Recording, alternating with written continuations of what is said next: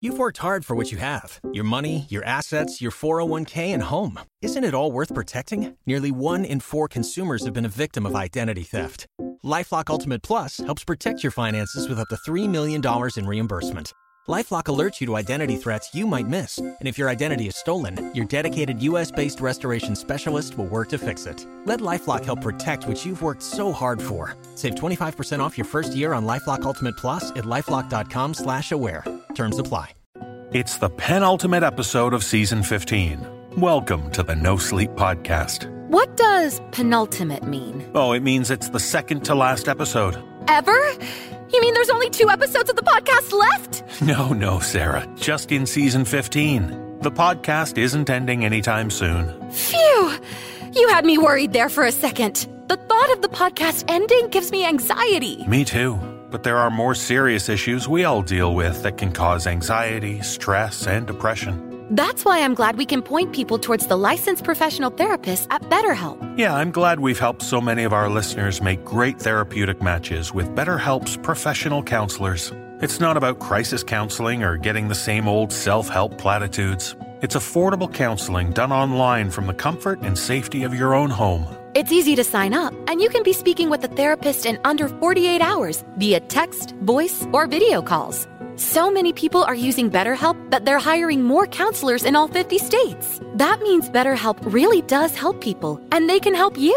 I like seeing the many positive reviews from BetterHelp's clients. Here's one from client PR. They worked with counselor Deborah on issues concerning stress, anxiety, trauma and abuse, self esteem, career difficulties, and ADHD. Deborah is a warm person and an attentive listener, willing to spend the time and ask the right questions to help understand my situation better. It is a pleasure to work with her, and I'd recommend her to any friends of mine. And client AM worked with counselor Adam for six months on issues concerning depression, stress, anxiety, relationship issues, self esteem, and career difficulties. Adam has been a great counselor empathetic, patient, offering support, but also a good objective point of view. He offered a safe space not only to process anxiety I've been going through, but also confront some hard truths I've learned about myself in this process. Working with him has been the best experience with counseling I've had and would definitely recommend. And here's one more from client NI, who worked with therapist Michelle for three weeks on issues concerning depression, stress, anxiety, coping with life changes, compassion fatigue, and ADHD. I definitely appreciate how she checks up on me and that she responds in a timely fashion. She is also good at listening and responding to messages and providing even things that I can do every day to help with my anxiety. Visit betterhelp.com slash no sleep and join the over 1 million people taking charge of their mental health with the help of an experienced professional. That's better H E L P. And no sleep listeners will get 10% off your first month at betterhelp.com slash no sleep. Now, don't be anxious. We've got horror ready to go right now.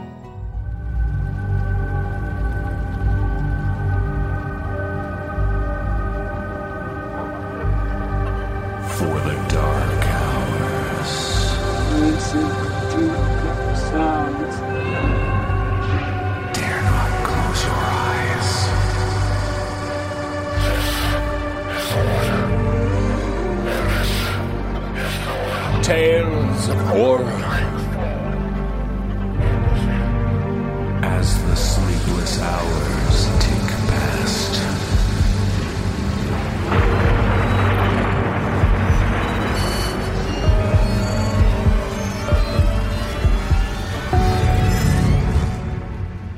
Brace yourself for the No Sleep Podcast.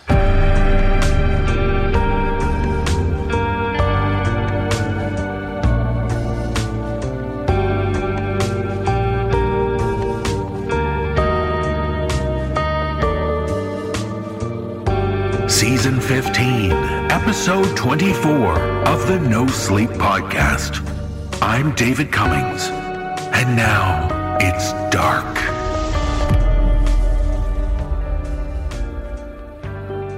Well, Season 15 has rushed past us in the blink of an eye. And Episode 24 means that next week is our big season finale. We're excited to present this one to you. It's a story from author Jared Roberts. You might recall some of his previous tales, like The Trees Are Not What They Seem, the season 8 finale, My Dad Finally Told Me What Happened That Day, and the season 9 finale, The Hidden Web Page. And with this season's theme inspired by the movies of David Lynch, we're glad to present a very Lynchian finale.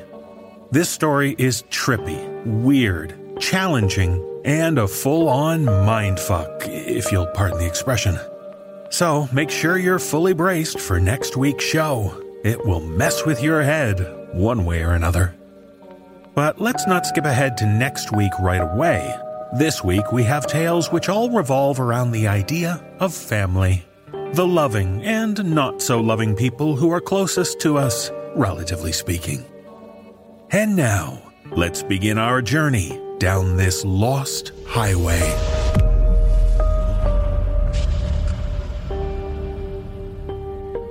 In our first tale, we meet a couple trying to start a family.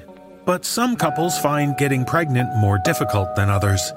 And as we learn in this tale from author Jude Ellison S. Doyle, thankfully the couple discovers that eating a healthy diet from their new local co op makes a new baby seem conceivable. Performing this tale are Kyle Akers, Graham Rowat, and Jessica McEvoy. So, guys, treat the soon to be mother well. After all, she deserves the best.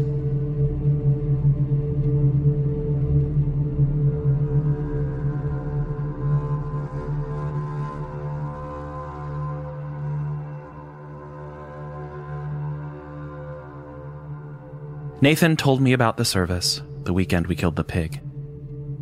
We'd driven out in a van together, Nathan and me and a few guys we knew from college, heading out of the city to the kill farm upstate. It was November then, and bitter, and we were standing around in a muddy field, which was slowly hardening in the frost, hands in our pockets and windbreaker collars pulled up high to shield us from the cold. None of us were looking at each other. It was taking forever for the farmers to lead us into the kill pen, and all of us were realizing as the weight dragged out into a space that allowed for thinking that slaughtering a pig, even like this, all together, was going to be more difficult than we'd thought. It's an ethical thing. Taking responsibility for your consumption. Oh, sure. Yeah, for sure. That was about the level of conversation I was up to. We'd packed a cooler full of IPAs to shield us from the cold, supposedly, and I had been dipping into them in our very well heated rental van all afternoon. I was thinking about whether the pig would fight us. I'd seen movies where pigs ate people, so they had to be some kind of threat. Thinking about it made me want to drink more, and drinking gave me a better imagination. And so now I wasn't cold, but I was lightheaded, and I had a horrible premonition that when we did it, I was going to puke. If you're gonna eat meat, you should know where it comes from.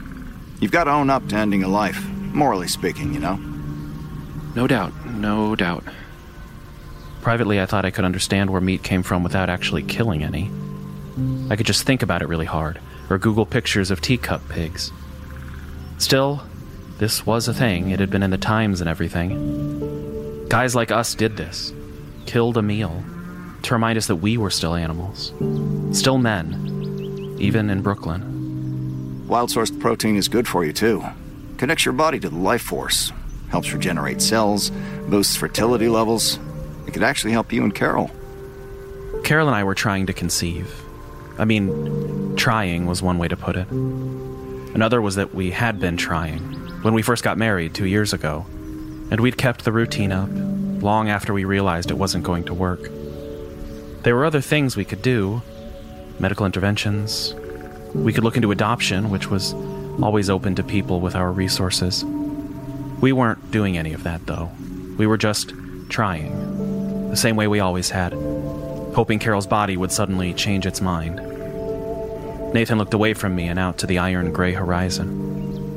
When Ulisa and I were trying, we got hooked up with a co op that delivers really fresh proteins. Kind of illicit. Some of the animals aren't strictly approved by Fish and Wildlife, you know. It's an underground deal, like raw milk. But I gotta tell you, it really turned things around. Dylan wouldn't be here without it. I looked up at Nathan. Squinting against the wind. Something in his voice had shifted, opened up, like he was beckoning me into the room where he kept all the Christmas presents. Nathan and I didn't sob all over each other. We handled our problems like adults, but I knew it had been hard for him and Ulisa. Lots of miscarriages, one of them late, six or seven months in, when they say you're out of the woods. They hadn't seemed likely to try again after that. Then, about a year later, there was Dylan. Protein, huh? I said. Like I say, they're underground. You have to prove you want it. Make a sacrifice of certain female organs. My head was swimming, and everything sounded a little weird to me, but I knew that last bit sounded objectively weirder. I looked to his eyes and saw only myself, swimming in the mirrored reflection of his sunglasses. That's why I mention it now. We could arrange something. Spare you the right parts of the pig. Oh, of the pig, you mean? Nathan laughed, and I laughed back. And a couple of hours later, I was riding home with a plastic wrapped pig uterus in a paper bag under my seat. It looked ridiculous, like a pink scalloped pillow with an elephant's trunk sticking out of it. I put it out on the stoop before we went to bed, and in the morning when I got up, there was a different paper bag on the front doorstep. The meat looked bloodier, pulpier. It was badly butchered. Still, it did look alive, oozing with fresh red blood the color of lipstick. It was funny. The day before I got that package, I couldn't tell how freshly dead something was. But now, I'd killed a pig. They do fight you, by the way, but they don't win. They're trussed up and outnumbered, and they can't fight for long.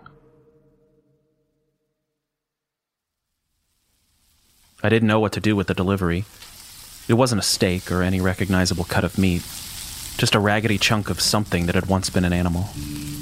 I just plopped it in a frying pan with some butter and gave it to Carol once it looked brown. I did a bad job, but she enjoyed herself. Bits of juice from the probably too rare cut trickling undaintily down her chin. And the next week, when the next bag arrived, I did it again. She's got a weird taste. Not bad, but kind of smoky, maybe? It's wild sourced. Nathan knows where to get it. He's in a co op. That was it for the question and answer portion. I didn't mention children because the topic of children between us was an ache, a cry it out conversation. And over time, as the crying felt less useful, it felt less and less wise to start the conversation at all. You have to understand that I wanted children. Some guys get roped into it, pulled along by the insistent urge of their wife's body. And even more guys claim they got roped in because it's easier than admitting they wanted to hold their baby. I wanted the baby. I wanted to be a dad. I wasn't sure what I would do once I was one. I sometimes tried to imagine having conversations with my adorably precocious young critter, and I would realize I was just imagining Haley Joel Osment or the little kid in Jerry Maguire. I had no idea what kids were like outside of movies, but I knew I needed one. If it meant serving my wife what was probably dog meat, well, she seemed down with it, and our future son would thank her. So, who was I to stand in their way? The packages kept coming, and the awkward chunk of steak dinners happened once a week. And one week, I looked up to realize I hadn't heard Carol complain about cramps or seen tampons in the bathroom wastebasket for a while now. She ate that week's meat solemnly, and I could see, how had I not been able to see, that something in her was blooming? It was shining through her skin. The glow thing is usually just bullshit you tell a pregnant woman to make her feel nice, but it wasn't with Carol. She looked tired, but the air around her was supercharged, vibrating with some magic from the beginning of time. When she told me, I'm not ashamed to say I cried. Partly from fear, I mean, but I did cry, and I was happy. And for that, if for nothing else, I am grateful to Nathan. In the prior week's package, I'd found a wedding ring. Normally, that's just bad hygiene, or you worry for the person who'd lost it, but this was far worse. I'd found the ring finger, too.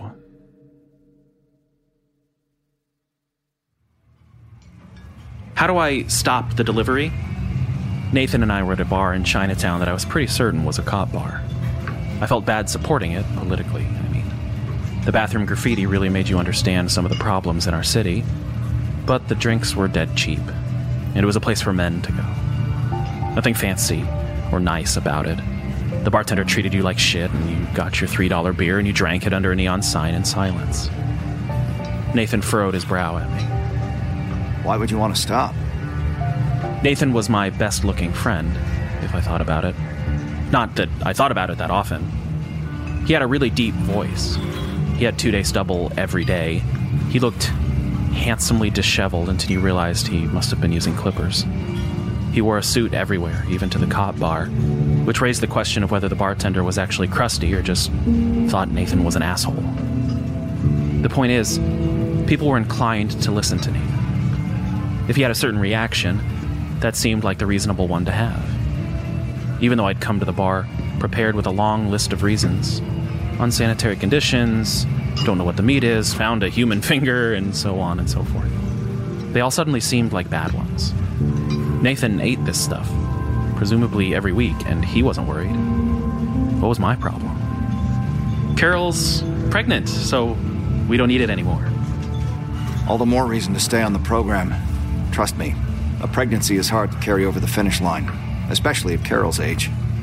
I looked into my beer, watching the red, white, and blue of the Budweiser sign float and blur across its pissy surface. Look, I don't tell this story often, but you know Ulisa's last miscarriage? It wasn't a miscarriage, it was an abortion. I looked up at him, startled. It was such a private thing to say. Nathan was cagey with his private life, even when he was drinking. We were already in the co op. We stopped as soon as we had a healthy pregnancy. That makes sense, right? But somewhere in that second trimester, they can start to detect things anomalies. When we went in for one ultrasound appointment, they told us the kid could be born if we wanted, but he wouldn't have a brain. It just didn't develop. The whole top of his skull was missing. Jesus. I could still technically feel my body located in a bar. I felt the cheap, tattered pleather of the bar stool and its chrome rungs under my feet. I could hear bad hair metal playing on the jukebox. But the core of me was floating in a void. I thought about how hard it would be to spark a life in Carol's body, but I hadn't thought about the rest of it. How hard it would be to put a human together from scratch. How helpless I was, how helpless we both were, to determine the shape of what she made. Well, next one, we got deliveries all the way through. And you've seen Dylan. He's great. But losing a pregnancy that late, it changes you. I wouldn't wish on my worst enemy what Ulisa went through. I nodded silently. Saying anything more would damage the trust he'd shown me. Or I'd just start screaming. You really want every advantage for Carol. She deserves the best.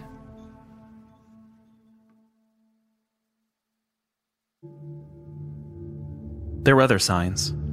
Sometimes there was a little skin attached to the meat. Sometimes I could identify the fine whorl of body hair, or the articulation of a calf muscle or a bicep. After my talk with Nathan, I paid no mind. I was making a human body, or Carol was, so maybe some other bodies had to be sacrificed to the task. So what? They always are. Carol ate the meat in deeper and deeper silence each week, her appetite slowing into reverence. It was spiritual, the way she bent her head to the task. It was like she didn't even know I was there. I could see the glow of the life in her, flickering wilder and brighter as she swallowed. And I knew I was doing a good thing. I was a provider, a Neanderthal dragging a fresh kill back to the cave mouth. And that's why I never told her. A provider doesn't complain about what he has to do, he just gives his family what they need. He does until he can't. One Sunday, when I poked my head out of the door checking for that week's delivery, the paper bag wasn't there. I made some excuse to Carol, but we argued. She was teary and angry. She shut herself in the bedroom and slammed the door. I spent all that week waiting for the next Sunday, and when that Sunday came, the doorstep was empty again. This time there was a note taped to my door. Introductory period exceeded, the note read. First shift owed.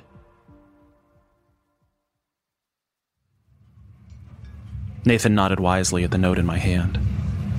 Ah, they're gonna put you on the harvest floor. Harvest? We were back in the cop bar. Nathan perfect in his suit. Me sweating and clutching my beer so hard I nearly folded the plastic cup in half. Harvest was not a word I wanted to hear at that moment. It sounded too much like a euphemism.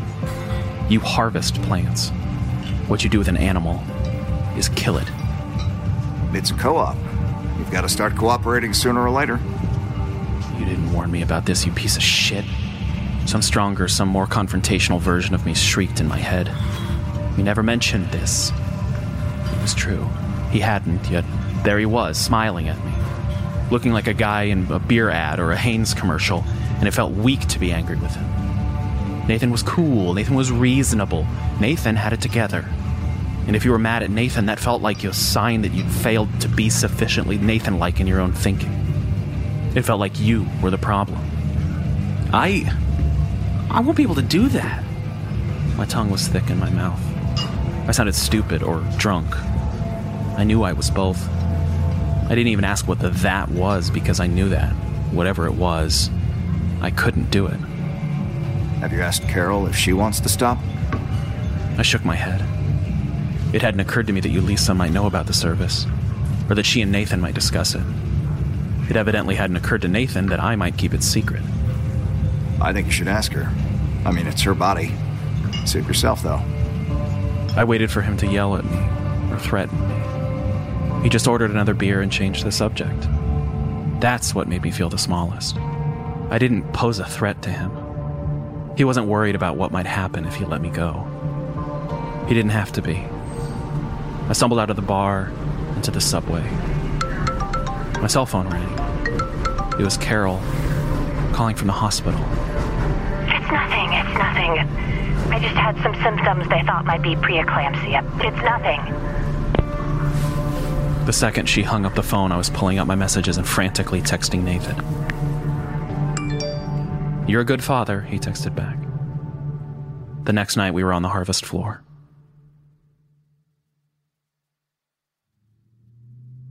Nathan drove me to the harvest at midnight, using a worn out undershirt as a blindfold.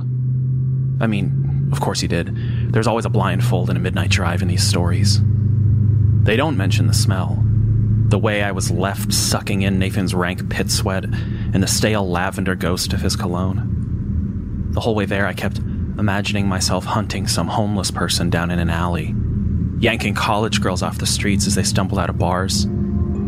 I didn't know what kind of weapon they'd make me use a gun, if I was lucky, or maybe a hammer or a blade, like you do with livestock. How had we killed the pig?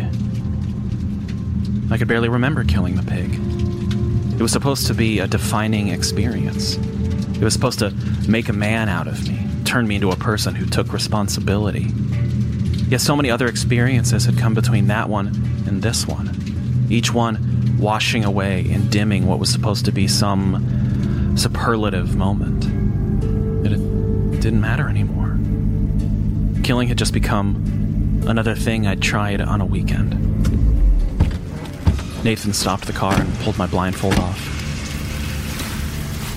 I braced, waiting for him to hand me the weapon. What I realized, as light flooded my eyes and made me blink, was that we were indoors, some kind of factory, with a wide door for loading and unloading trucks. I sniffed, involuntarily, trying to clear my nose of Nathan. That's when I recognized it. Not a factory, a slaughterhouse. The bodies were stacked at the far front of the room. There were at least 20 of them, a pile high enough that a tall man had to pull them down from the top for processing. They were dead already, with holes punched in their foreheads, or throats slit. Whoever killed them had used humane methods. I tried to feel relieved by that, and by the fact that all the corpses were men. They were old, young, their clothes were often nice, and sometimes tattered or outdated in a way that spelled poverty.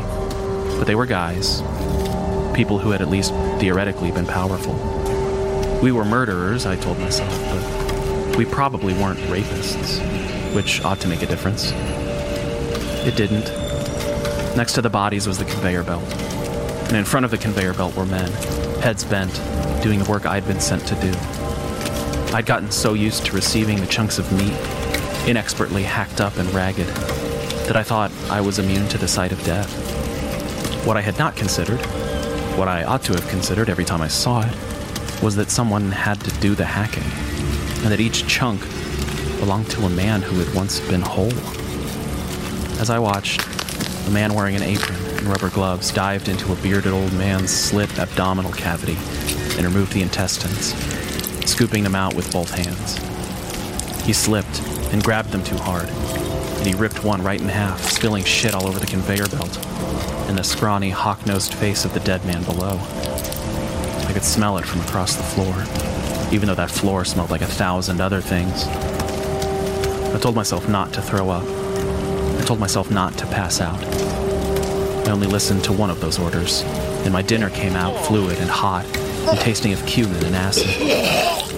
From the same slick pink cavity that those men were steadily ripping out of the other bodies. I stood bent over, hands on my knees, dizzied by the unwelcome awareness that my body had an inside. Nathan nodded and patted me on the shoulder as I choked it up. That's right. Better to get it out now. It'll happen a few times on the first shift. It does for all of us. But you don't want it coming out on the conveyor. I could have screamed. I could have pleaded. I could have made a spectacle of myself. Would you like me more if I had? But I already felt weak, puking in front of everybody. I already felt myself to be visibly not in control, visibly frightened, and I knew that the other workers' reactions was probably worse than pity. So I just wiped my mouth and let Nathan lead me to the pile of aprons and rubber gloves. Will I have to kill anyone? Not this shift. We were closer to the bodies now, and I could see that one of them was looking at me. He was a young guy, athletic, with an expensive watch and thick, golden brown hair. It poked out from his shirt collar, stood stiff along his arms, edged his jawline. His brain leaked out a little from the perfectly symmetrical hole between his eyes. What if I tell the cops this is going on?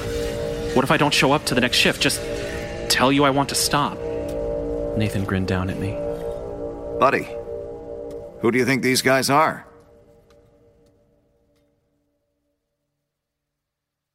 It's gotten easier over time.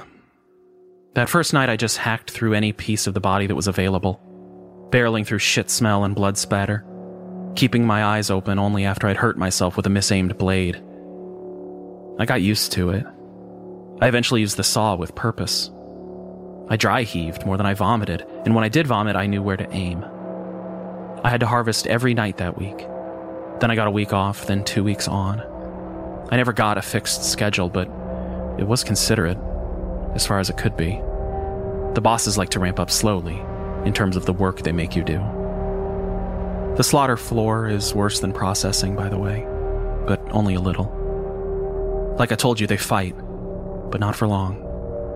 And they don't win. Not when it's a bunch of guys and one trussed up animal. It's about ethics. That's what Nathan told me. If you're going to eat this stuff, you have a duty to know where it comes from. I processed Nathan about two weeks ago. I don't know what happened. He always seemed so all in. I guess they asked him to do something that even he wasn't capable of. I was glad I got to do his processing, though. He would have wanted someone who took it seriously, who understood the moral responsibility involved. I want to tell you that getting the meat back fixed our pregnancy, made Carol healthy again, but you know I can't tell you that. She yelled at me more over the next few months, ran into our room and slammed the door more often. I think she's been in there for three weeks now. I haven't seen her. I haven't wanted to. The noises behind that door aren't coming from something you want to see. What struck me after we butchered Nathan was that I actually hadn't seen Ulisa since before Dylan. Not in person, I mean.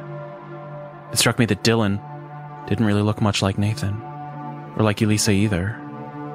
That I had no real proof he'd come from their bodies. It sounds paranoid, but when I see the shadows in our bedroom through the blinds at night, it seems like a question worth asking. What I see is enormous. It breathes heavy in the night when I get home from work. A sacrifice of certain female organs, Nathan said. I guess I should have known he didn't mean the pig. What we're sacrificing for, and what it wants, I may never know. I don't think I'll survive to see its crowning. My son will be born soon. He's been fed from the beginning on the flesh of weaker men. When he arrives, he will be hungry. He will reach for his father.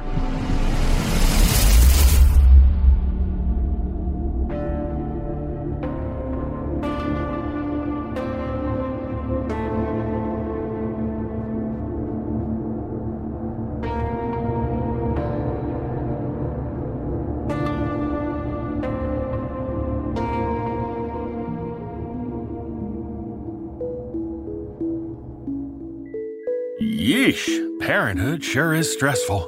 Let's take a break from that kind of horror and chillax for a bit. Excuse me, did you just say chillax? Well, yes, Sarah Olivia, our newest voice actor, I did. It's what all the kids are saying these days. It's like combining chill and relax. I know what it means.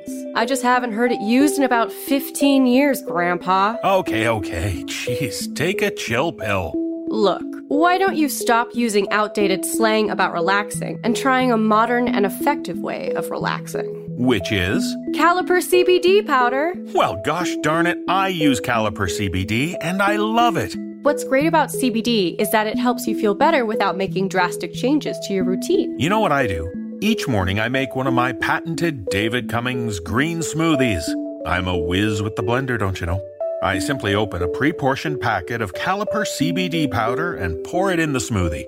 It mixes easily, and since there's no flavor or oily residue, it goes down easily. That's a smart way to do it. Using oily tinctures for CBD just doesn't make sense. It's clinically proven that you absorb 450% more CBD with Caliper CBD powder compared to tinctures. And Caliper gives you all the benefits of CBD in just 15 minutes, about twice as fast as CBD oil. For me, Caliper CBD is an effective way of helping my body kind of even itself out. So if my mind is addled by the stresses of the day, it helps settle me down. And those little aches and pains aren't as achy and painy after using Caliper. And you need to keep a clear head while ruling over your legion of voice actor minions. Excuse me? I mean, while running a horror podcasting empire. So, unlike some products out there, Caliper is completely THC free. All the goodness of CBD with no high. You gotta love how Caliper comes in individual packets, which gives you the benefits of CBD wherever you go. All natural, non GMO ingredients, no fillers, added chemicals, or artificial flavors. Adding CBD to your lifestyle couldn't be easier. Or more affordable. No Sleep listeners, you'll get 20% off your first order when you use promo code NO SLEEP at trycaliper.com slash no sleep. You can try Caliper CBD risk-free for 30 days. If you don't love it, they'll give you a full refund. That's trycaliper.com slash no sleep. Don't forget promo code no sleep for 20% off your first order. Hey, does that offer apply for no sleep actors as well as listeners? No, just our wonderful listeners, not my menial dungeon dwellers. I mean, voice actors. Jeez, dude. Chillax. I will, thanks to Caliper CBD. And now we'll chillax our way back to some delicious horror.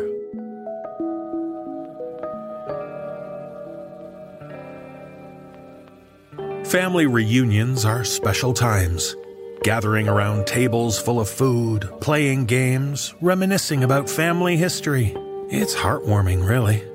But in this tale, shared with us by author Jennifer Winters, we meet a family who take their reunions very seriously. They go the extra mile to make sure everyone gathers together. Joining me in performing this tale are Nikolle Doolin, Danielle McRae, Sarah Thomas, Kyle Akers, Matthew Bradford, Dan Zappulla, Andrew Tate, Mike DelGaudio, Graham Rowat, Mary Murphy, Peter Lewis, and Erika Sanderson. So there's no reason to miss the big event. If you need the time, you can always take a furlough.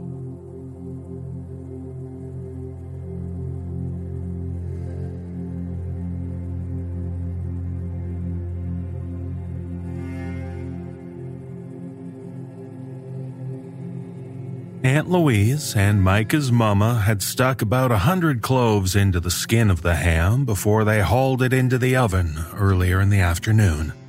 Now they were heating up honey, corn syrup, and butter to make the glaze, while the other women milled around the kitchen as they worked on their own dishes. Micah could have eaten just the glaze with a spoon, and that would have made him happy. The rolls were rising on the kitchen counter, and two chocolate pies were cooling on the table. The kitchen smelled sweet and spicy, almost like Christmas. Micah was trying to figure out how to sneak a taste of the glaze when Cornbread started barking outside. Micah Lee. Mama still stirring the glaze as Aunt Louise took the gloriously roasted ham out of the oven with a burst of clove and cured pork perfume. Do you want to go outside and play with Cornbread? I'm worried that he'll get under somebody's tires with all these people driving up. Yes, ma'am. At six years old, Micah had learned that when his mother asked if he wanted to do something, it really meant that he had to do it immediately and without argument. Besides that, he was always happy to play with cornbread, and he didn't want to sit still long enough to imagine his best friend under anybody's tires. Hopping down off the bench that sat alongside the kitchen table, Micah skipped across the room, through the screen door, and down the wooden steps into the backyard. Fall wasn't quite in the air yet, but it was almost. Its wood smoke scented fingertips dancing on the edge of the late afternoon. The backyard was filled with men and the older children. The men were fussing with the deep fryer where they would later cook breaded catfish, hush puppies, and potatoes until they were barely recognizable. It'd be up to the women to make the slaw and slice the raw onions. Micah remembered the last family dinner, which had also consisted of all the traditional fare, along with Aunt Louise's world famous baked beans. There'd been too much food. Mama had said that they would do better the next time and not make so much, but there was even more food this time. When Micah had pointed this out to Mama earlier, she'd gotten ill with him and told him not to sass. Cornbread was hanging around the men, walking back and forth and wagging his tail as if expecting a hush puppy, even though the oil wasn't even hot yet. When he saw Micah, his mouth dropped into a happy grin and he ran over for a scratch. As Micah loved on his brown and white mutt, he watched his older cousin struggle to put up the badminton net. Why are we even bothering? Paula grumbled as she worked with Andy to get the pole deep enough into the ground so that it wouldn't lean all lopsided. It's gonna get dark in an hour or so. We can't play in the dark. Byron, who was working the other pole into the ground, answered without looking up from his task. We'll have about an hour to play then. Paula made a grumpy, grumbling noise that Micah had noticed her making more and more lately. We won't be able to play after Mamaw gets here, and who knows when that'll be. Last time we were waiting to eat until way after dark because she was so late. I kinda like that we don't ever know exactly when she's going to get here. Andy let go of the pole, satisfied that it was secure in the ground. Paula stood back to admire the net. You kinda would. Are we gonna play or are we just gonna stand around here and fart? Micah laughed, scandalized that Paula had said an ugly word, big as day. Uncle Ray, Patrick and Paula's daddy, shouted over to her to be a lady, but Micah could tell that he wanted to laugh too. For the next half hour, Micah and Cornbread played in the backyard, near the tree line. More cars arrived, hauling in more relatives. His daddy's other brothers were there with their wives and kids. Some of the younger cousins joined Micah and Cornbread, tossing a tennis ball and watching Cornbread run around with his lopsided gallop. The teenagers took turns playing badminton while the fish crackled and popped in the fryer. Over the din, Micah heard a feline wail. Daddy's youngest brother, Uncle Luke, was walking away from his car, carrying a bundle in his arms. Tom, where can I put this cat for now? Daddy stood up from his chair by the fryer and nodded towards the shed behind the house. As the two men walked past Micah and Cornbread, the bundle in Uncle Luke's arms meowed. Micah heard the wail again and saw his Aunt Patsy peering after the two men, her face screwed up with sadness. Why does Aunt Patsy have a cry face? His cousin, Patrick, who was older and knew things, answered. Because she loves that cat the best. It's her favorite, favorite cat. Micah stared after the men and the mewling cat. He managed to ponder the why of the situation for all of 30 seconds before he was distracted by his dog, ball in mouth and a wagging tail. They began playing again, the sequestered feline forgotten. Micah and Cornbread were wrestling on the ground near Mama's kitchen garden when another car pulled up the driveway. It was a fancy car, Micah noted, all shiny chrome and apple red. Cornbread abruptly stopped playing and took off running to the shed, crawling underneath the structure. Micah looked after him, gradually becoming aware that everyone, young and old, was saying the same thing over and over in frantic whispers. He's here! He's here! Jack McDaniels is here! Instinctively, Micah moved over to stand with his older cousins. All of the children had lined up in sort of impromptu formation, two rows, youngest to oldest, from front to back. The men all stood, and the woman filed out of the house as Jack McDaniels stepped out of his fancy car and walked towards the grown ups. Mr. Jack smiled, but Micah didn't like it.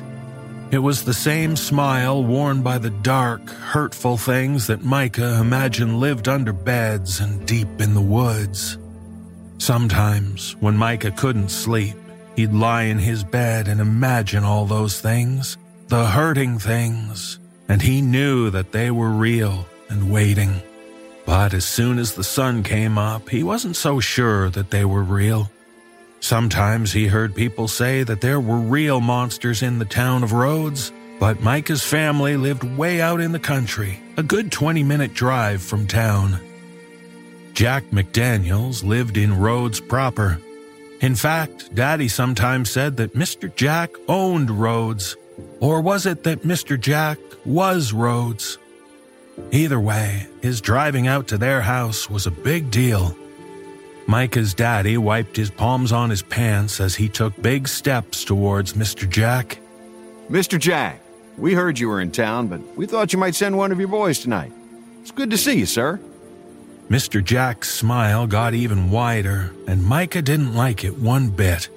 It was too wide, like it could unhinge at the jaw and swallow every one of them up. His hair was gray and thick, with a matching mustache. He wore a suit, the coat unbuttoned. Micah saw that instead of a belt, a necktie was threaded through the loops on his pants.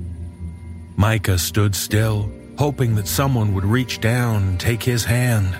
Micah didn't dare reach for anyone's hand. He realized that he was afraid that moving any part of his body might attract Mr. Jack's attention. He finally dared a quick look at his older cousins. Patrick and Byron were looking towards the newest arrival, their faces almost shining with fascination. They both looked like someone famous was standing a few feet away in the yard, not the owner of the funeral home in Rhodes, a man who doesn't even have a belt. Micah looked at the other kids. They all had the same kind of look on their faces. A weird happiness, Micah decided. That's what their faces showed weird happiness. All except for Paula. Paula looked scared and angry. She also looked like she might throw up. How's life treating you, Mr. Jack? Uncle Luke almost sang as he shook Jack McDaniel's hand. Oh, if I were any better, there'd be two of me. All the adults and kids threw their heads back and belly laughed, except for Micah and Paula. Paula noticed Micah and took his hand. She was shaking. Micah had decided that he wouldn't like it if there were two Mr. Jacks. Not one bit. Well, now, who's ready for the mater familias to arrive? Mr. Jack rubbed his hands together and then clapped them once. All of the adults started shouting, I am, or we are. Even Micah's cousins, except for Paula, started shouting, clapping, moaning. Daddy put his hands together, like he did when he was asking the blessing on the food, and Micah's mouth dropped open as he saw that he was crying. Daddy, he was crying the same way he always told Micah not to. Oh, Mr. Jack, we're ready for a miracle. Thank you so much for making this happen for us every year. You're truly a servant of the Lord. Daddy finished speaking to Mr. Jack and opened his arms, looking around at the gathered relatives. We don't understand why we were chosen for this gift, but we receive it humbly and with joy. Mr. Jack came himself this year to bring Mama to us. We're honored, Mr. Jack. Aunt Louise really did look honored. Aunt Patsy abruptly turned and darted back inside. Mr. Jack watched her disappear into the house. He glanced at Uncle Luke, who just nodded and shrugged. Mr. Jack nodded and grinned at Uncle Luke.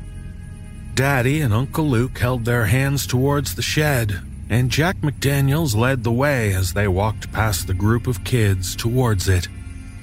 Reckon they'd let us go with them into the woods if we asked? Paula scowled fiercely at her brother. Don't you dare, Patrick. Come on, Micah. Let's go inside. You need to wash your face and hands. When they got to the bathroom, Paula let Micah wash his own face. She knew that he was a big boy, and she treated him like one. That's why he loved her so much. When he finished washing, Paula leaned over the sink and splashed water on her own face. Her face dripping, she stared at the mirror. This isn't right. Mama shouldn't be here. And that Jack McDaniels. He is Rhodes.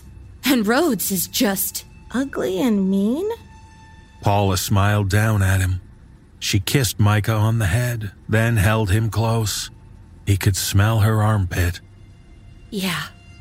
Ugly and mean. You feel it, don't you? Micah thought for a minute. He didn't know what she was talking about, but he knew that something was wrong with the air this evening. He usually loved family gatherings, all food and fun, but he didn't like it when Mama visited, and he felt guilty for thinking this. They weren't allowed to tell anyone about her visits, not even the pastor. If they told anyone, Daddy had said, Mama wouldn't be able to visit anymore. Even worse, the state may come and take Micah away, but Micah knew that wasn't true. One of his grown cousins had a wife for a little while. After he brought her to one of Mama's visits, she got all upset and left him.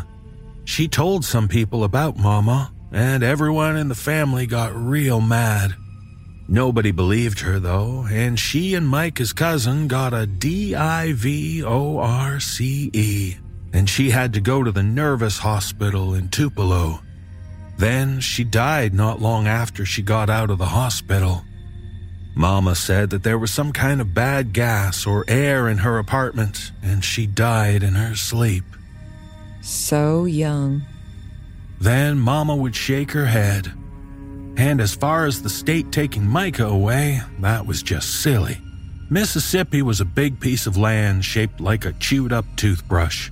How could it take Micah away? Micah, take this plate of food to cornbread. Micah took the bowl of food and walked out back towards the shed where cornbread hid. Micah set the bowl down and looked around for his dog. The door of the shed was standing open, and Micah figured that the men had already taken the cat out and into the woods. Cornbread, come here, boy. The whimpering was coming from beneath the shed. Micah gently coaxed Cornbread out, scratching the dog's head when he cautiously peeked out from the crawl space beneath the shed. Hey, boy, what's got you scared? Too many people? Cornbread made his way out of the shed, but instead of eating, he pressed up against a kneeling Micah, who put his arms around him and rocked. They'll be gone in a few hours. A boy and his dog, a sight of which I shall never tire. Micah looked up and saw Mr. Jack making his way out of the trees towards him, that hurting grin on his face. Cornbread was back under the shed in a flash. Mr. Jack had walked with Daddy and Uncle Luke into the woods, it seemed. Micah hated those woods. There was a tiny, ancient graveyard where some of his dead relatives were buried, and a deep well that his mother swore was a death trap waiting to happen. She told him to never go past the little creek that bordered the woods, but she didn't have to worry. Micah would never go into those woods, not even for one of those new Atari games that hooked up to the TV. Cornbread didn't like going into those woods either. Thank you, Jesus. From the direction of the thick trees, Micah heard sick sounds. Someone was throwing up. The deep heaves sounded painful, and they made Micah's mouth feel dry and his tongue thick. Jesus, Luke, it wasn't that bad. Get yourself together. You want Mama to see you like this? Micah heard his uncle hawk and spit loudly. Lay off. It was nastier this time. The two men emerged from the woods and walked towards Mr. Jack, who held out his hand for a goodbye shake. Daddy reciprocated. Not staying for dinner, Mr. Jack? No, sir. I'd best head on to the house. Driving these back roads after dark is a bit dangerous for a townie like myself. Besides, this is an occasion best left to close family. Mr. Jack shook Uncle Luke's hand, then made his way to the car. In a moment, he was down the long driveway and onto the gravel road, headed back to Rhodes. The two men stared after him, then walked towards the house where Uncle Ray waited by the door with news. You need to deal with Patsy. She's taking it hard, poor thing. If you have to discipline her, you should probably do it before Mama gets here. I can handle my wife. Uncle Luke puffed his chest out a bit, and the men walked into the house, the screen door thwapping closed. Micah leaned down and whispered to Cornbread, who was still completely hidden under the shed. Mr. Jack's gone, boy. I have to go see Mama and eat dinner. You take a nap. Inside, everyone was gathered in the kitchen. There would have been more room in the living room, but Mama had come in through the kitchen last year, so Micah reckoned that's why everyone crowded in there. Nobody said a word. They didn't have to. Mama would arrive any second now. The air in the house felt still. Then Micah detected a kind of buzzing. Not a buzzing sound, but buzzing air. It made his ears itch down inside where he'd have to use a Q tip to scratch it. The lights got low, then high again, like they did sometimes when it was raining hard. Uncle Ray drew in a sharp breath of air, then yelled out, She's here. Mama. Micah heard shuffling footsteps and saw his grandmother standing in the living room. He figured that he and Uncle Ray were the first two folks to see her arrive. Everyone else had been staring at the kitchen cabinets under the sink. Micah remembered the sight of those cabinet doors last year, bursting open as Mama crawled out, arriving for her visit. He was relieved that she didn't come in that way this year because it had made him feel scared. When he'd told Daddy how Mama's arrival had made him feel, Daddy had spanked him and made him sit inside the cabinet with the doors closed for a whole hour. Sit in there and count your blessings, young man. Mama was wearing a purple dress and house slippers. Her hair was bright white and her glasses perched on the tip of her nose. Her back was hunched over from all those years of working hard for us kids, Daddy would say. She was smiling the Jack McDaniels smile. Suddenly, everyone was moving, taking turns hugging Mama, kissing her cheeks, asking if she was hungry. Kids, y'all line up to say hi to your grandmother. The cousins hastily formed a line as Mama was helped into a chair, bumping and shoving each other in an effort to be the first. Only Paula and Micah moved to the rear. Paula managed to slip out of the room without being noticed, but Micah had no such recourse. The last in line, when his turn came, he took a deep breath and stepped up towards Mama, who placed a hand on each of his shoulders and squeezed. Well, now, Micah Lee, how you grown? Give your mama some sugar. Mama leaned over and offered her cheek for a kiss, which Micah dutifully gave. Her cheek was warm and wrinkly and smelled like wet autumn leaves. Mama pulled back and looked into Micah's eyes with her own cloudy blues, made huge by her bifocals. Can't you smile for me, little one? Aware that his parents were watching, Micah worked his face into the sweetest smile he could muster. Mama nodded, smiled back, then looked up and around the room. Good. Where can old lady get some to eat? Everyone laughed, and the next half hour was a flurry of food and chatter. Mama sat at the table while the woman piled plate after plate full of catfish, ham, and all the other foods that Mama loved. Mama ate ferociously and without manners. Food dripped down her chin. She didn't finish one mouthful without shoving more in. Daddy sat next to her and wiped her face as needed. Everything as it should be, until Mama abruptly stopped eating and stared, slack jawed, at the old wedding picture of her and Papa that hung on the wall opposite her chair. Mama? Mama, are you okay? Is the food not setting with you? At that, Mama's head snapped back, eyes pressed shut. Micah stood from his seat at the children's table and tried to inch his way out of the room and into the hall. He didn't know what was happening, but he knew that he didn't want to see it. Mama's eyes popped open, no longer blue, but completely gray.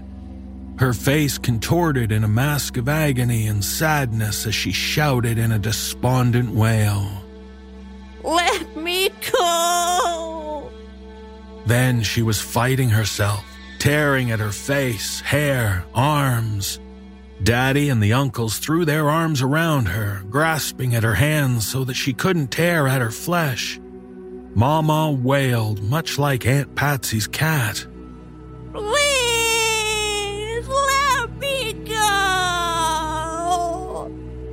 Aunt Louise appeared beside the melee, a plate with a large wedge of chocolate meringue pie in hand. Mama, here's your pie. We made your pie. Look how nice the meringue turned out. As she waved the pie under Mama's chin, the old woman calmed down. Micah, easing back into his chair at the kids' table, watched as her eyes cleared from snot gray to cloudy blue, and the smile returned to her face. She tucked into the pie. Micah's mom came up behind her with a comb and smoothed out her cottony hair while she finished her first piece of pie. As she ate, Uncle Ray fell to his knees and buried his face into Mama's side. Oh, Mama, Mama, it's a miracle. You're such a miracle. Mama kept eating the pie, patting Uncle Ray on the head, but not looking at him. Get up from there, son. You're a man. Uncle Ray jumped to his feet, wiping away tears. Someone had refilled Mama's plate with another slice of pie. Mama didn't even bother using a fork to gobble down this piece. Micah realized that his stomach didn't want any more food, and his mouth tasted sour. hey, Mama, remember that thing you used to do with your false teeth? Kids, would you all like to see your grandmother do her funny teeth trick? Everyone shouted the affirmative, and Mama's face took on a mischievous air. She pressed her eyes tight, then opened them so that they were wide and bugging, while simultaneously using her tongue to thrust her false teeth out. They jutted far past her lips, and she caught them just as they fell. Even Micah thought this was funny, and the whole group laughed until they cried. After dinner, everyone moved to the living room. There weren't enough places to sit, so the floor was full of people sitting crisscross and others leaning against the walls. The grown ups took turns telling Mama the news from the past year. Our football team ain't no good at all. Jack McDaniels' son should be graduating and moving back to town soon. There's a pizza place in Rhodes now. Do you know what a pizza is? Ronald Reagan is still the president, God help it. Mama didn't say much. She mostly smiled and nodded. A girl's voice cut in through the sea of chatter. Where have you been all year? Everyone looked around towards the hallway, from which Paula emerged. Stepping over the folks sitting on the floor, she made her way towards Mama, a fearful but determined look on her face. Where have you been? Where do you go? How do you get here? Paula shouted the questions as her father made for her, tripping over relatives as he went. Mama just stared at Paula, her face split into a huge grin, too huge for her face. Uncle Ray grabbed Paula's arms and led her back down the hall, his hand clasping so tightly that his fingers lost all color. Not another word. Don't you fight me. Paula wasn't, from what Micah could see, resisting being walked down the hall one bit. You'd like that, wouldn't you? It'd give you an excuse. The two disappeared down the hall, and a door slammed.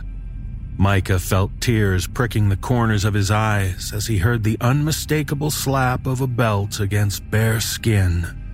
Mama let out a giggle. Aunt Louise spoke. Why don't we all go into the yard? Get the fire going. We'll set up your chair, Mama. Just sit tight. Micah managed to stay inside as the relatives filed out of the house into the backyard, chatting and laughing nervously. Micah! A voice sing songed his name. He looked to see Mama grinning at him. Want to see Mama's funny trick again? With that, Mama jutted her false teeth out, only this time her lips went with the teeth, which opened to allow a point of egress for an impossibly long tongue. The wet, gray tongue writhed like a snake as it grew longer, longer, until it brushed the tip of Micah's nose. Micah tried to scream, but he couldn't provide his lungs enough air to do so. Instead, he squeezed his eyes shut and willed his feet to move him away before Mama's tongue touched him again. All right, Mama, we have a nice campfire going outside. Let me help you out. Micah's daddy swept in and helped Mama to her feet, and Micah saw that her grin was back where it should be. Daddy hadn't seen a thing. Micah needed to pee badly, and he ran down the hall to the bathroom, hands pressed to his crotch. He stayed in the bathroom as long as he figured he could without getting into trouble for ignoring Mama. As he walked back through the living room, he saw Paula standing by the bookcase, the F volume of the World Book Encyclopedia in her hand and a thoughtful frown on her face. You okay, Paula? Oh, yeah. It was just a whipping. With that, she lowered the book so that Micah could see the pages. She pointed to a photograph of a man. Who do you think that is? That's Mr. Jack. Mr. Jack in black and white. Paula made a little huh and looked at the picture again, tracing it with her finger. Then she closed the book and placed it back onto the shelf. Nope, it's William Faulkner, Mississippi's favorite literary son. Micah didn't know what to think about that, so he didn't. Paula took his hand and they headed outside. They joined everyone around the campfire, where people were taking turns animatedly sharing their favorite stories of fun times with Mama, or repeating nuggets of wisdom she'd bestowed them over the years. Everyone ran the gamut of laughing, nodding in solemn agreement, or dabbing at tears. Everyone except Aunt Patsy, who was off to the far side of the driveway, vomiting. Paula sat on the ground and drew Micah onto her lap, where he curled himself into her arms and dozed. When he opened his eyes, the sky was completely dark, and the fire had burned down into a sluggish red glow. Mama slapped her hands to her thighs, then struggled up out of her chair. Well, y'all, it's about time for me to go. This was met with everything from gentle sounds of dismay to outright sobs. Micah's relatives swarmed around Mama so that he couldn't see her. A heartbroken voice that sounded like Aunt Louise rose above the noise. Mama. Oh, Mama. Will you be able to come back next year? Well, now I don't rightly know. It depends. Micah saw her white, gnarled hand jut out of the crowd of bodies, its index finger pointed directly at him. Him. The relatives parted, and Mama stepped out, staring at Micah, grinning. You. You love your dog, don't you? You really love your dog. Micah felt his mouth opening and closing, like a catfish's mouth, unable to speak. Someone shouted and grabbed his hand. It was Paula. No! He don't love that dog. He hates it. You never seen a boy treat a dog so ugly. Uncle Ray turned and slapped Paula across the face, but she barely blinked and squeezed Micah's hand even tighter. Micah stared at his grandmother and surprised himself by what he said next. No, ma'am, I don't love cornbread much at all. At that, Micah had felt the hard sting of Daddy's hand swatting him on the butt. He met Mama's eyes once more and nodded. Yes, ma'am. Micah was still sitting by the last of the dying embers of the campfire after the men had walked Mama into the woods and the relatives had climbed into their cars and headed home. Everyone having renewed their promise of never, ever revealing the miracle of Mama's visits to a soul. His daddy was inside, probably watching TV.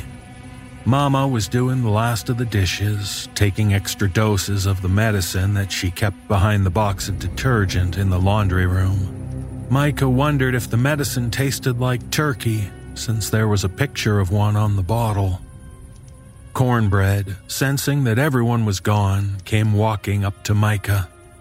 He licked at Micah's hand, tail wagging. Micah jumped out of his chair and headed towards the house. Go away, Cornbread! The dog, thinking that this was a game, ran around to head Micah off. He assumed his let's play pose, butt in the air, front paws stretched out. His mouth was a gaping grin. Micah reached down and grabbed a handful of dirt, feeling it cake under his fingernails. He threw it at the dog as hard as he could. Instead, go away! The dirt hit the dog in the face. Confused, he looked at Micah, tail wagging hopefully. Go on! I hate you, old dog! With that, Cornbread tucked his tail between his legs and headed back through the darkness to the shed. Looking back at Micah once or twice with a melancholy confusion in his eyes, Micah felt something in his chest rip. Wait, wait, boy, I'm sorry! As Micah ran, Cornbread stopped and faced him, his tail wagging once again. Micah fell upon him, wrapping his arms around the mutt, burying his face in soft fur. Micah didn't know what he was feeling, but he knew that it was nothing that a six year old child should feel. It was a bad, grown up feeling. He thought of Mama, the family's secret miracle. It was wrong. The miracle was wrong. You love your dog, don't you? He saw Mama's finger again, pointed at him by the dying firelight. I don't love you, Cornbread. Micah tightened his arms around his dog and rocked back and forth, back and forth. I don't love you. I don't. I don't.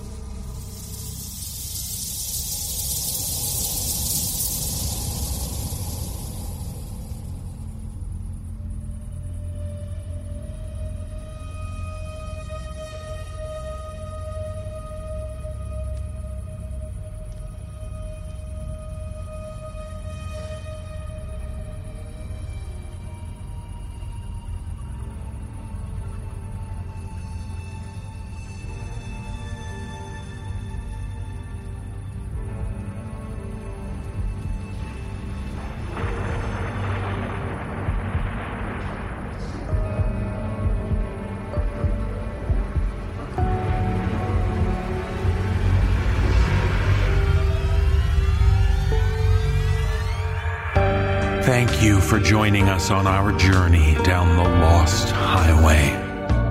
The musical score was composed by Brandon Boone. Our production team is Phil Michalski, Jeff Clement, and Jesse Cornett. Our creative content manager is Olivia White. I'm your host and executive producer, David Cummings. If you would like to find out how you can hear the extended editions of our audio program, please visit the nosleeppodcast.com to learn about our season pass program. 25 episodes, each over two hours long, and three exclusive bonus episodes, all for only $24.99. On behalf of everyone at the No Sleep Podcast, we thank you for listening. As the darkness fades, it feels like you're going to dream